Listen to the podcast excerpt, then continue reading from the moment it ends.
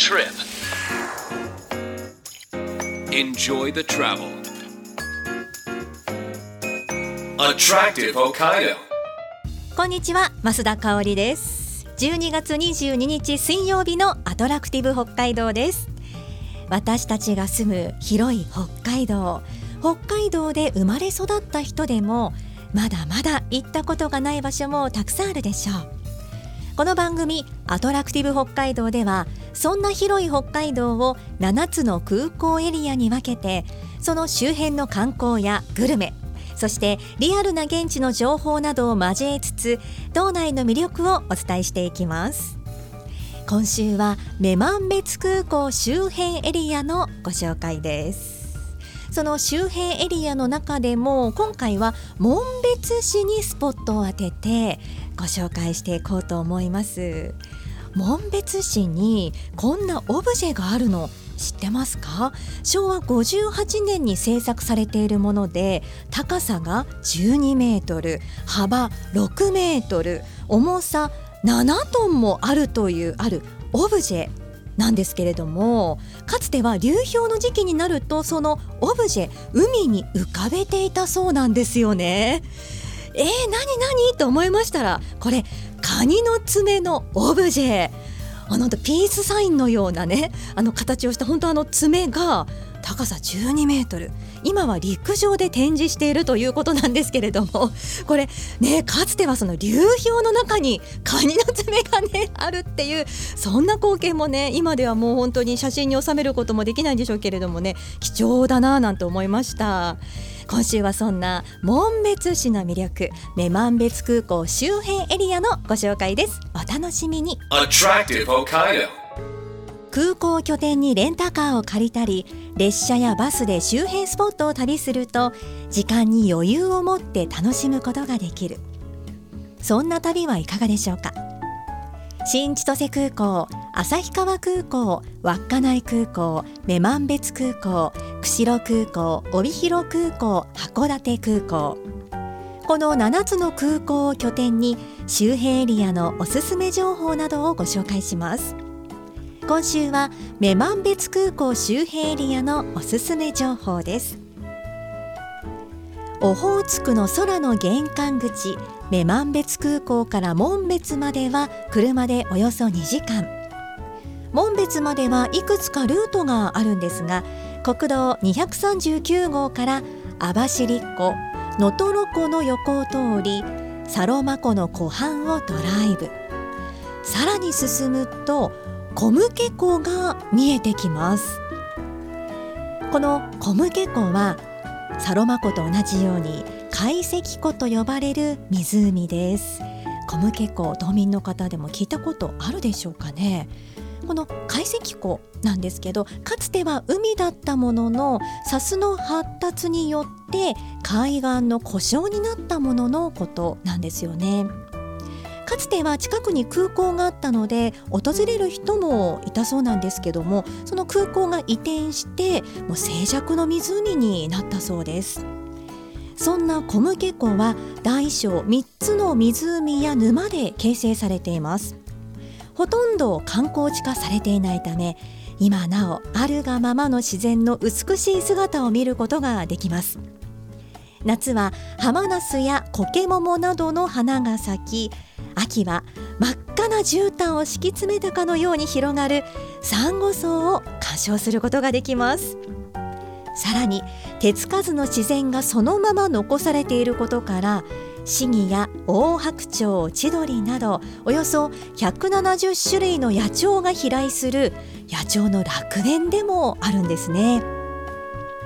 そんな小向湖で育てられているのがシジミやホタテ。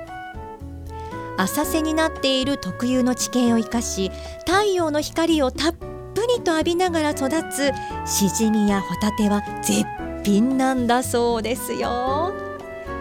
小向湖は門別漁業組合所属の漁師2軒のみが営む漁場なんだそうです。水深が浅く大型の船舶や機器の操業が難しい環境のため多くの作業が手作業。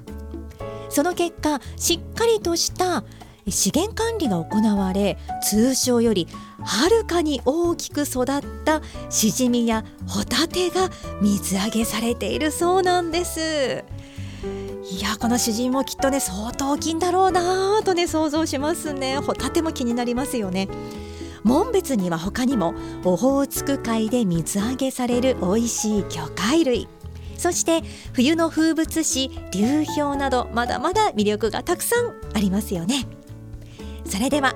地元の方に紋別市の冬の魅力を伺っていきます。FM ノースウェーブアトラクティブ北海道増田香織がお送りしています。ここからは紋別観光振興公社の皆さんに紋別市の冬の魅力について伺っていきましょう。今日はですねなんと5名の方にご出演いただきましてリレー形式でバトンをこうつなぐような形でそれぞれ担当のことをお伺いしていこうと思います。ではまずはじめに内地さんよろしくお願いします。よろしくお願いいたします。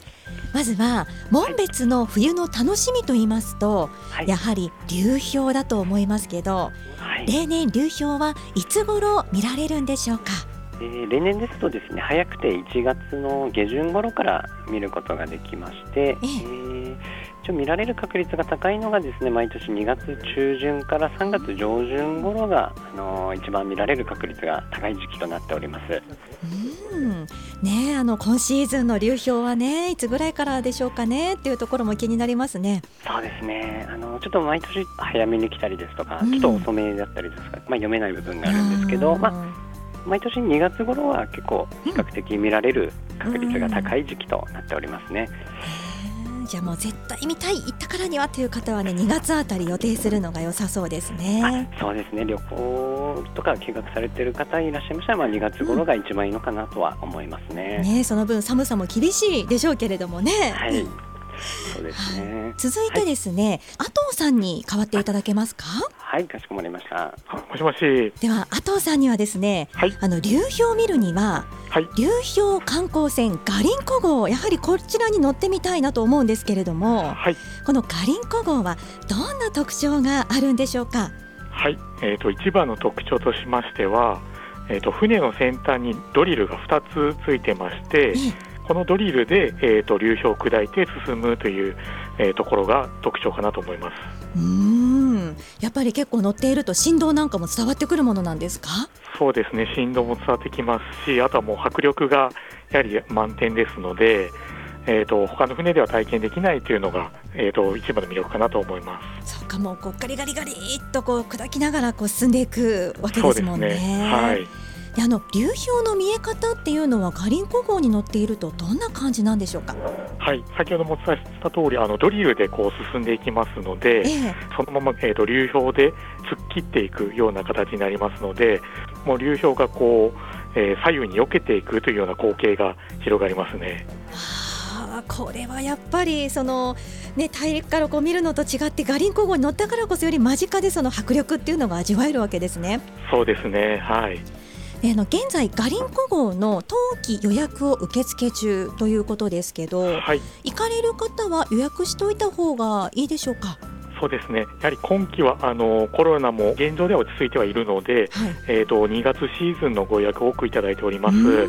はい、なので、えーと、日程が決まっているのであれば、えー、事前にご予約いただくことをお勧めしております。またガリンコ号もこう2号と3号とね、はい、あるんですもんね。そうですね。2期で、えーと運行しております。これ大きな違いって何かあるんですか？はい、えーと、大きな違いとしてはスピードがやはりお、えー、違いましてガリンコ号3の方だとより遠くまで行けるようになりましてなので流氷に出会える確率というのが上がっております。はあそうですか。じゃあその辺はあのウェブサイトを見ていただくとそうです、ね、詳しく出てますものね。はい、オホーツクガリンコタワー株式会社のホームページに詳しく記載しておりますので。はいそちらもご覧いただければと思います。じゃあもう阿藤さんも乗られた時っていうのはやっぱりどういうこう感じだったんですか？そうですねやはりもう圧巻と言いますか言葉にならないような、えー、はい体験ができました。はあ、これはぜひともですねまだという方はね。そうですね一度あのお越しいただいてご挑戦いただきたいなと思いますね。ということで阿藤さんありがとうございます、はい、ありがとうございました。ではこの後一戸さんにバトンをつないでいただきましょう、はい、お願いします、はい、お願いしますはいありがとうございます。えあの一戸さんにはですね、はいはい、こちらについて伺っていきたいんですけど、はい、2年ぶりに開催が決定したという門別流氷祭り、はい、これどのような形での開催検討されてるんでしょうか？もう待ちに待った念願のお祭りが再開ということで、うん、まず、えー、表像を作って、まあ、あの楽しんで、まあ、冬の一番の楽しみ、まあ、あの雪見祭りですとか、冬のいろんなお祭りがあるんですけども、その中でも、まあ、この流氷祭りが一番あの楽しみにしているお祭りなんですね。でただ、ですね今年2年ぶりで開催をするんですけれども、なかなかいろんなイベントですとか、そういうものがやはりいろいろ制限がかかってしまって、まあ、フルオープンでこう盛大にお祭りができるっていうわけでは、まあ、まだちょっと今年はないんですけれども、ね、まあ、また次年度に向けてですね楽しい祭りにとにかくあのしていこうかなと考えてます。で、まあ、今年はですね、はい、あのイベントとかそういうものも全部なくなってはしまってはいるんですけども、まあ、2月の11日から13日までの3日間と、その後20日までの1週間、まあ、トータルで10日間、まあ、表像を見て楽しんでいただく、まあ、イルミネーションですとか、えー、そういうものを使って、まあ、楽しんでいただくということで、えー、開催を決めております。ということは2022年になって2月11日から、はい、ということで、ね、まずはこう小さくであってもその流氷祭りが開催されるということで元気もらう方もたくさんいらっしゃると思いますんでね。はい、そうですね、まあ、で今年あの諫早神社とアマビエ様という、うん、まあ、メイン表像を作ってコロナの申請祈願ですとか、えー、無病息災、まあ、こんなところを、えー、一緒に祈りながらですね作って、まあ、楽しんでいただこうかなというふうに考えております。じゃあ素晴らしいですね。あの流氷祭りになることをお祈りしてます、はい。はい、よろしくお願いいたします。まあ皆さんぜひお越しくださいませ。一戸さんありがとうございます、はい、よろしくお願いいたします。ありがとうございます。ではまだまだ続きますよ。続いて河合さん、はい、はい、お願いいたします。はい、もしもしお電話変わりました。はい、はい、河合さんには冬の門別のちょっと食について伺っていきたいんですけども。はい。美味しいもの門別きっとたくさんありますよね。そうですね。冬の門別に来たらこれは食べた方がいいというものおすすめをぜひ教えてください。はいわかりましたえー、門別市ですははですね、えー、ふるさと納税ですね、あの全国2位にもなりまして、うん、ちょっと道内ですと1位で、それやはりホタテですね。ホタテですか。はい。どんな特徴が？ホタテですね。大きさとですね。身がしっかりしていてですね、うん、うんと歯ごたえもしっかりしてて甘みが最高に美味しいので、うん、えー、ぜひ食べてみてもらえたらありがたいなと思います。えー、じゃあ河合さんですとか地元の方も結構やっぱりホタテとか外食なんかで食べに行かれること多いです？そうですね。ホタテの刺身だとかで食べたらもう甘さがもう最高で、非常に美味しいので もう皆さんも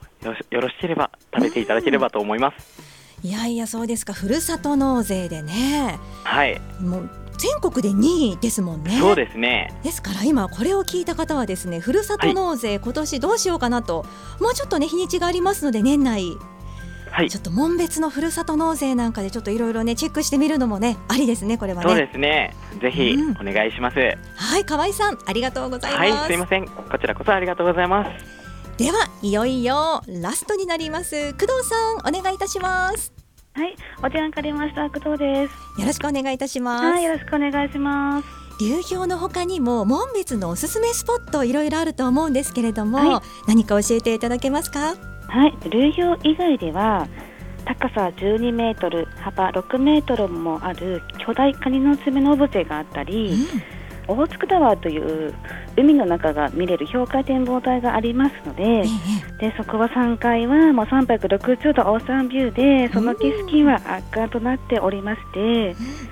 でその周辺には道の駅もありクリオネがたくさんいる流氷科学センターギザなど観光施設もございますのでぜひ足を運んでみてみてください。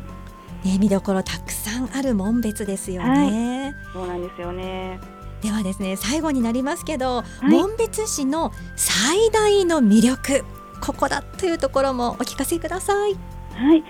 最大の魅力はやはり流氷なんですけれども、はい、冬以外でも紋別はあの魅力がたくさんありまして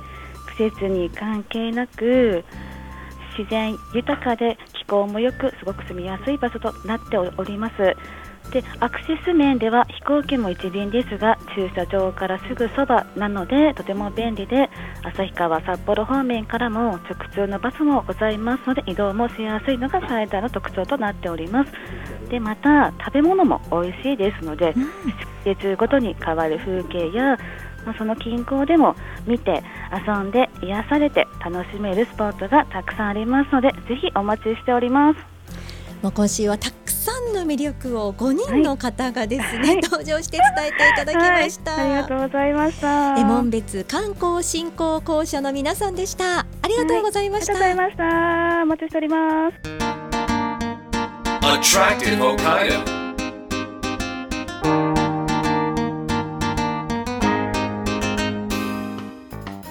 お送りしてきたアトラクティブ北海道今週は女満別空港を拠点に紋別市の魅力をご紹介してきましたがいかがだったでしょうか？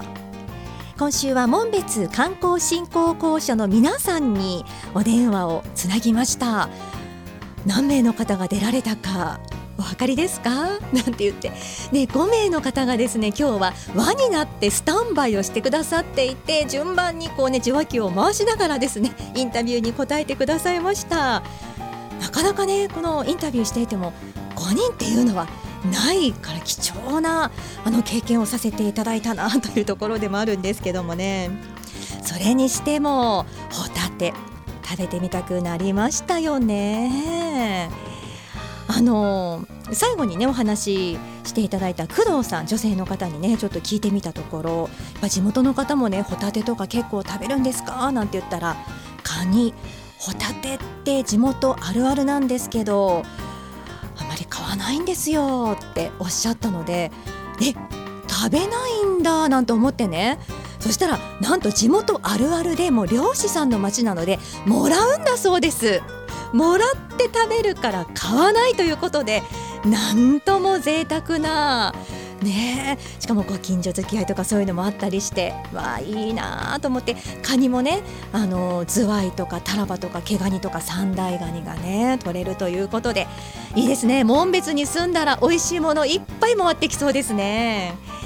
ぜひ今後のね2月なんか流氷見に行くっていうのもね良さそうですから旅の計画の参考にしていただければ幸いです。ポッドキャストでも配信していますのでねぜひこちらも聞いてくださいね。来週は釧路空港エリアの魅力をご紹介します。ここまでのお相手増田香織でした。バイバイ。